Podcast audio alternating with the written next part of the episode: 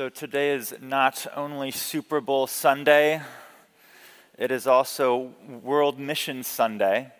I didn't have a good joke to tie those two together, but if you have one, you can let me know after the service.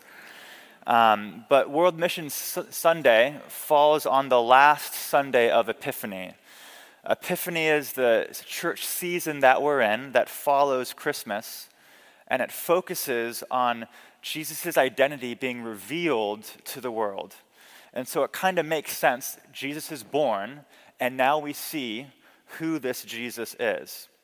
And with that emphasis of Epiphany, it makes sense that at the, the very end of it, or towards the end of it, we have an emphasis on world missions or on, on, on, on missions. We probably have lots of questions that we have for Jesus. There are lots of things that we want to know. Just like in the reading in Acts 1, the disciples had their questions, but Jesus redirected them and said, No, I don't want you to worry about that right now. What I want you to focus on is how you're going to be empowered by the Holy Spirit to be my witnesses. And that is what we get to uh, reflect on today. This is a liturgical way of Jesus saying, I want y'all to take a time to think about what it means to be on mission. Now, if you've been in the church for any length of time, you've probably heard this word mission. It comes from the Latin word which means sent. And in that sense, this is a beautiful thing about Christianity. We are all missionaries as Christians, we are all sent by God as spirit empowered agents for renewal in the world around us. There is no bench. We are all on the field. We are all sent out. And we pray this much every single week. When in the post communion prayer, we say, Send us out to do the work you have given us to do, to love and serve you as faithful witnesses of Christ our Lord. Do you hear that sending language? The being sent out, the witness language of Jesus that we heard in Acts? And so the question that we have this morning is where is God sending us? And what does it mean to be sent? And for many, that could sound intimidating. So today, I want us to look at the example of Jesus as we consider what does it look like for us to live as missionaries in the context that we're in, in the fields that God has called us to? And if you're with us this morning and you're unsure about who Jesus is, one, I'm so glad you're here. You are, are welcome. But you, you might be thinking, gosh, this isn't for me. This is inside baseball for Christians that doesn't concern itself for me. And if that's you this morning, what I would invite you to do is instead of thinking about what does it mean for me to live as a missionary, to, to think about how has Jesus been sent after me? What does his love for me look like? So, as we look at how Jesus models living as a sent one, as we go through this passage, we're going to start from the end result and work our way backwards. So we're going to start with what does it mean to live on mission? How do we do it? And then how can we do it? So if you open up your Pew Bible to page 968, you'll see Matthew chapter 9, the gospel passage that we read this morning just a bit ago. And this passage is a summary statement. Summary statements occur in parts of Matthew, Mark, and Luke when the narrative shifts from one geographic place to another, or when it shifts from one theme or idea to another. And they, they capture the in between. If you think of like a story about Jesus that you really know and love, it's a concrete, specific thing that happened on one part of one day in the life of Jesus. But in these summary statements, we get a picture of what did the everyday life of Jesus look like. It, it summarizes his routines. And how interesting is it that in this mundane life of Jesus that we see in this summary statement, we see a life that is lived on mission in word and deed. Being on mission was not something that Jesus only did on mission trips. It was not something that he only did at planned evangelistic events. It was such a part of his life on earth that when the gospel writers summarized what his everyday was life, they captured him being on, on mission. And here's what, at least for me, is a helpful way of thinking about it living on mission is not a what, it's not a specific thing that we do, it's a how. It's how we do things. It's not a verb, it's not a discrete action that we do occasionally. It's an adverb that colors all of our doings. It's how we go about our lives. And that's exactly what we see in this text. If you look at verse 35, it said Jesus went throughout all the cities and the villages. That was the verb he did, that was the action. And then we get these other things. We have these ing words, these, if you're into grammar, they're participles that explain like how exactly Jesus did this. And we see that the how was he, he went through teaching and proclaiming and healing that the verb that Jesus did is the going through, but how he did it was that the teaching, the proclaiming, and the, the, and the healing. And there's a, a quick note I want us to see on these three phrases here that show us how Jesus went about on mission to help us make it more concrete for us. Did you see what kinds of things were included there? two of the ing words reference things that Jesus said, and one references what Jesus did. Jesus proclaims the good news, but he also embodies it. He goes about on mission in word and deed. And if we think about what it looks like for us to be people sent by Jesus out into the world to bring his hope, to bring his renewal to the cosmos and to everyone around us, we have to keep these things always together word and deed. And we can know that intuitively, right? It's, it's not enough just to talk about others, what Jesus is like, if we live like devils. No one's going to care.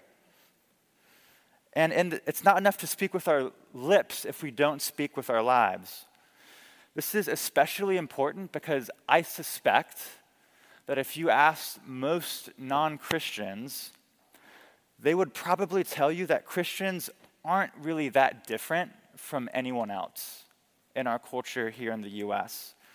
We still seek the same kinds of stuff in terms of money and success and the perfect family and stuff like that but we just do it in a slightly different way.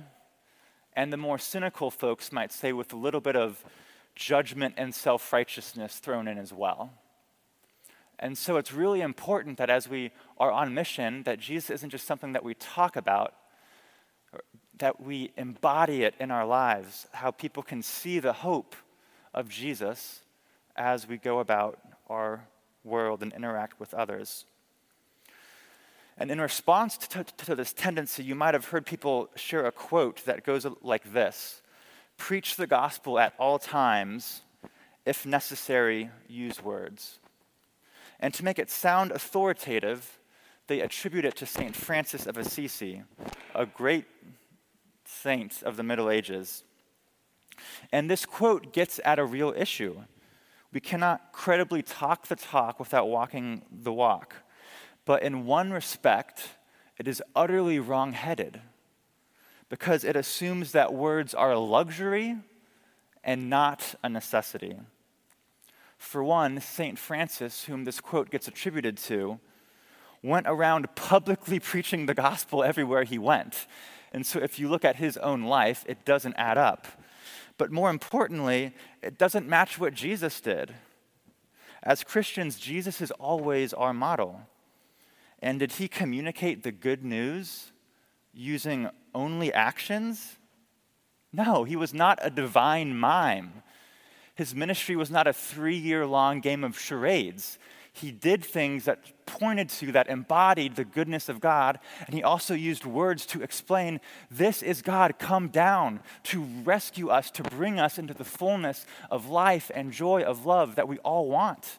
instead of going our own ways after things that can never satisfy like we think that they will. He, he spoke to the kingdom, to, to the gospel, to hope with words and deeds. And so if we're going to follow him, then yes, we absolutely have to embody it in our lives, but there will also be times when we need to use words as well. And so, which way do you lean? For, for a lot of us, we, we tend to prefer to use words or prefer to use our actions. Perhaps this week you can ask God to show you ways that you can either speak to or embody the hope of Christ in your life. And if you are still trying to figure Jesus out, just look at what he's like. He's not someone who just gives you empty words, he backs them up he doesn't just talk about the goodness of God, he shows you what it's like in his actions. All right, so if we ask, what is living on mission? We've found out that it's more of a how. It's how we go about everything else in, in our lives that in word and deed communicate the hope of Christ. And so, if living on mission is more of a matter of how we do things than what we do, you might say it's kind of like a perspective. It's a way in which we see ourselves and the world around us. So the question becomes how do we get that perspective? And in this passage, we see a glimpse into how Jesus cultivates this perspective, how he builds this habit of his heart to live like this. So we see in verse 36, it begins, when he saw the crowds, and we can just stop there. Jesus saw people. How often do you really see people in your life? In order to love others in word and deed, we must see and know whom we're loving. We can't love abstract concepts. We have to love the people as they are, as they are before us. And if we're going to do this well, it requires curiosity. It's going to mean asking lots of questions, asking lots of good questions. Jesus asked questions all of the time, and one of his favorite, most common ones that he would ask was some variation of this What do you want? It's a question that I know I often am very scared to, to answer because it reveals a lot. Think of the people in your life. How well are you in touch with what they want? What are their desires and their dreams? Seeing people like Jesus sees them means really trying to understand where others are where they're coming from, what are their hopes, their fears, their hurts. It means spending time with people and entering into their world. After all, that's what Jesus has done with us. And if, if, we do this, if we do enter into someone else's world, we'll inevitably find the ways in which they feel helpless or harassed it continues in verse 36 sees the crowds, he has compassion on them because they were harassed and helpless like sheep without a shepherd. Jesus saw the true state of people, harassed and helpless like sheep without a shepherd. Now, this language it echoes if you want to go read Jeremiah chapter 23 or Ezekiel chapter 34 and those chapters rail against the wicked sh- shepherds who are supposed to care for people, but are derelict in their duty and instead use the sheep, leaving them to be exploited and abandoned for their own purposes. So when Jesus says this, it's in part an indictment of the Jewish leaders of his day as he sees that these people need a good shepherd to guard them, to care for them, and to lead them but it's an indictment of pr- pretty much any culture because what Jesus speaks to reflects what happens what, wherever people are when we don't have God as our shepherd. We get there in a different way, but our world today is much the same. It is hard to be human in our culture, and most everyone, Christians included, feel in some way harassed and helpless by the pressures of our culture, not to mention the individual circumstances of our lives that, that, that, are specific to each and every one of us. And while that could be a whole sermon in and of itself, for now I'm going to skim the surface of that with a quote from a pastor named Greg Thompson. He gave a phenomenal talk on hospitality that I would encourage anyone to go listen to. And at one point in that talk, he put the, the helplessness of our culture, he articulated it like this. This quote is, is kind of long, so bear with me. He said, The chief definition of our secular age is not militant coherence, but homelessness. Our friends have no place to anchor their identities and no place to lay their heads. And because of this, they are laying them in all kinds of terribly destructive places. We live in the most existentially homeless culture in history. And until we really recognize the plight of our neighbors and stop fearing them, but instead recognize that they are sad and that they are confused and that they are afraid of us and that they don't know what to do, until we do those things, we can never love them.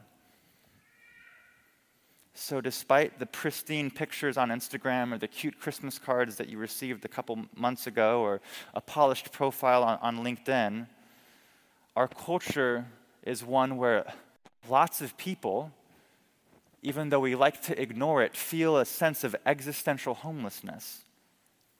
Another author put it like this We live in an age of a chronic identity crisis. And that is why when Jesus sees us, when Jesus sees the people in your life today, he has compassion. The Greek word for compassion comes from a word that means bowels or guts. Jesus feels so strongly that he's sick to his stomach. He viscerally yearns for the people who feel helpless and harassed to find their refuge in him. He viscerally yearns for people who feel homeless to find their home in him because he is so saddened when he sees people harassed and helpless. And this is the key because as long as we feel that being on mission for God is some duty or obligation that we have, we're always going to feel guilty and ashamed about if we're doing it right or if we're doing it enough. But what it's really about is about having the heart of God. Being on mission is about having our hearts break for the thing that break God's heart. And so, as you're trying to figure out what it looks like for you to live on mission, how you could cultivate this perspective, the question I have is how do we feel when we see the people? Whoop. How do we share in Christ's heart? And if you're trying to figure out like who Jesus is, what's it like to see him seeing you? What's it like to feel Him feeling compassionate for you in those places where you feel harassed and helpless? We cultivate our perspective of living on mission as we see and have compassion for the people around us. Finally, how can we do this? After we see Jesus' emotions, we see the result of his emotions. Jesus always does something with his feelings his emotions always lead to action. So, so, what does he do? He pulls his disciples aside and he says, The harvest is plentiful, but the laborers are few. Therefore, pray earnestly to the Lord of the harvest to send out laborers into his harvest. And at first, this might seem kind of flippant. Jesus was just so deeply moved by the pain of these people and now he's referring to these harassed ones as crops to be harvested? Is Jesus not seeing them? Is he just using them? I, I don't think so. If, if crops are left unharvested, what happens? they fall to the ground and they rot. They go to waste. In our body, pain serves to awaken us to the reality that something is wrong so that we can go get the help and healing that we need. Jesus is saying, I don't want the pain of these people to be wasted. As they feel their pain, I want them to see the healing and hope that I'm offering them. That's what he's saying here. He's not trying to trivialize their pain, he's trying to help us see the urgency of responding to the people around us. So he's not trivializing their pain, he's trying to tend to, to it and invite us to send us out in the cause. But if we truly see the people around us and if we have compassion for them, it won't take long until we feel overwhelmed. Even if it's only one person in our life, it's so easy to feel overwhelmed by the depth of the suffering of one human soul and our powerlessness to bring real healing to the wounds of their hearts. And so it won't take long until we, we feel like whatever it means to live on mission requires far more than what we have to offer. And so that's why Jesus asks us to pray to the Lord of the harvest for help. We might need other people to come alongside us.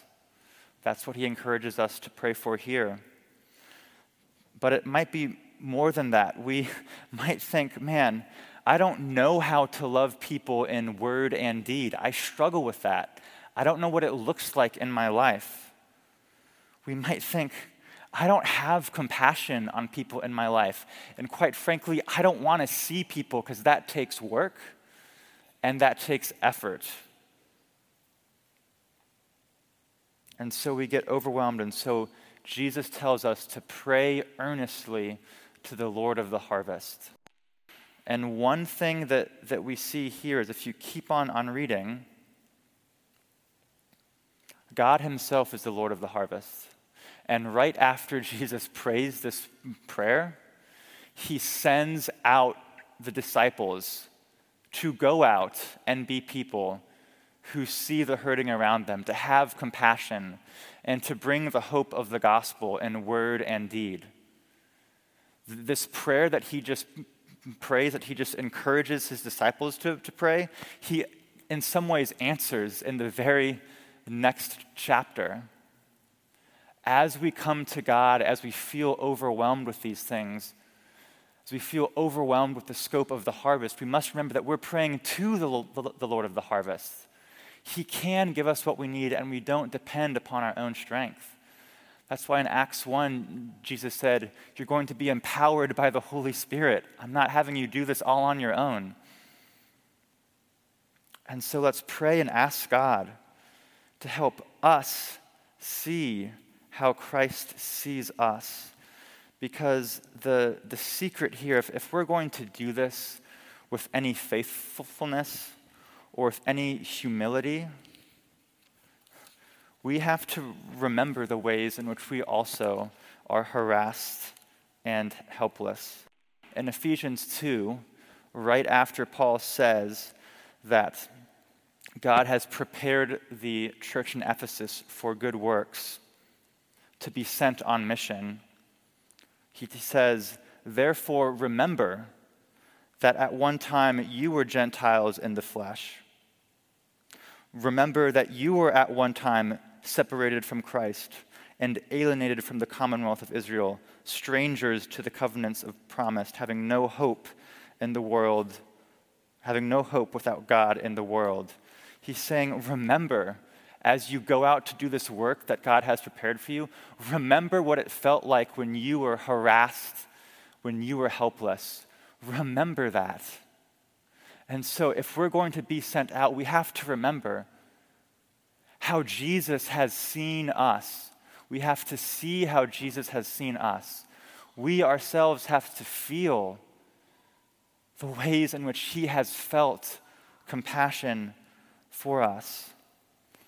And we have to experience in our bones, we have to remember how Christ loved us in word and deed, not only proclaiming to us the good news, but embodying it. How he brought renewal to our lives by, by himself becoming helpless and harassed, by being the good shepherd who lays down his life for his sheep. Please pray with me.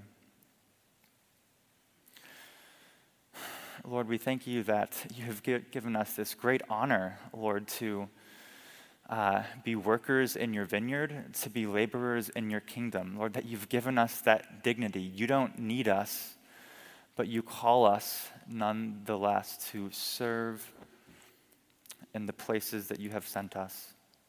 And so, God, I ask that for each of us here, by the, your Holy Spirit, Lord, that, that you would Open our eyes to see the ways that you see us in those places in our lives where we feel harassed and helpless.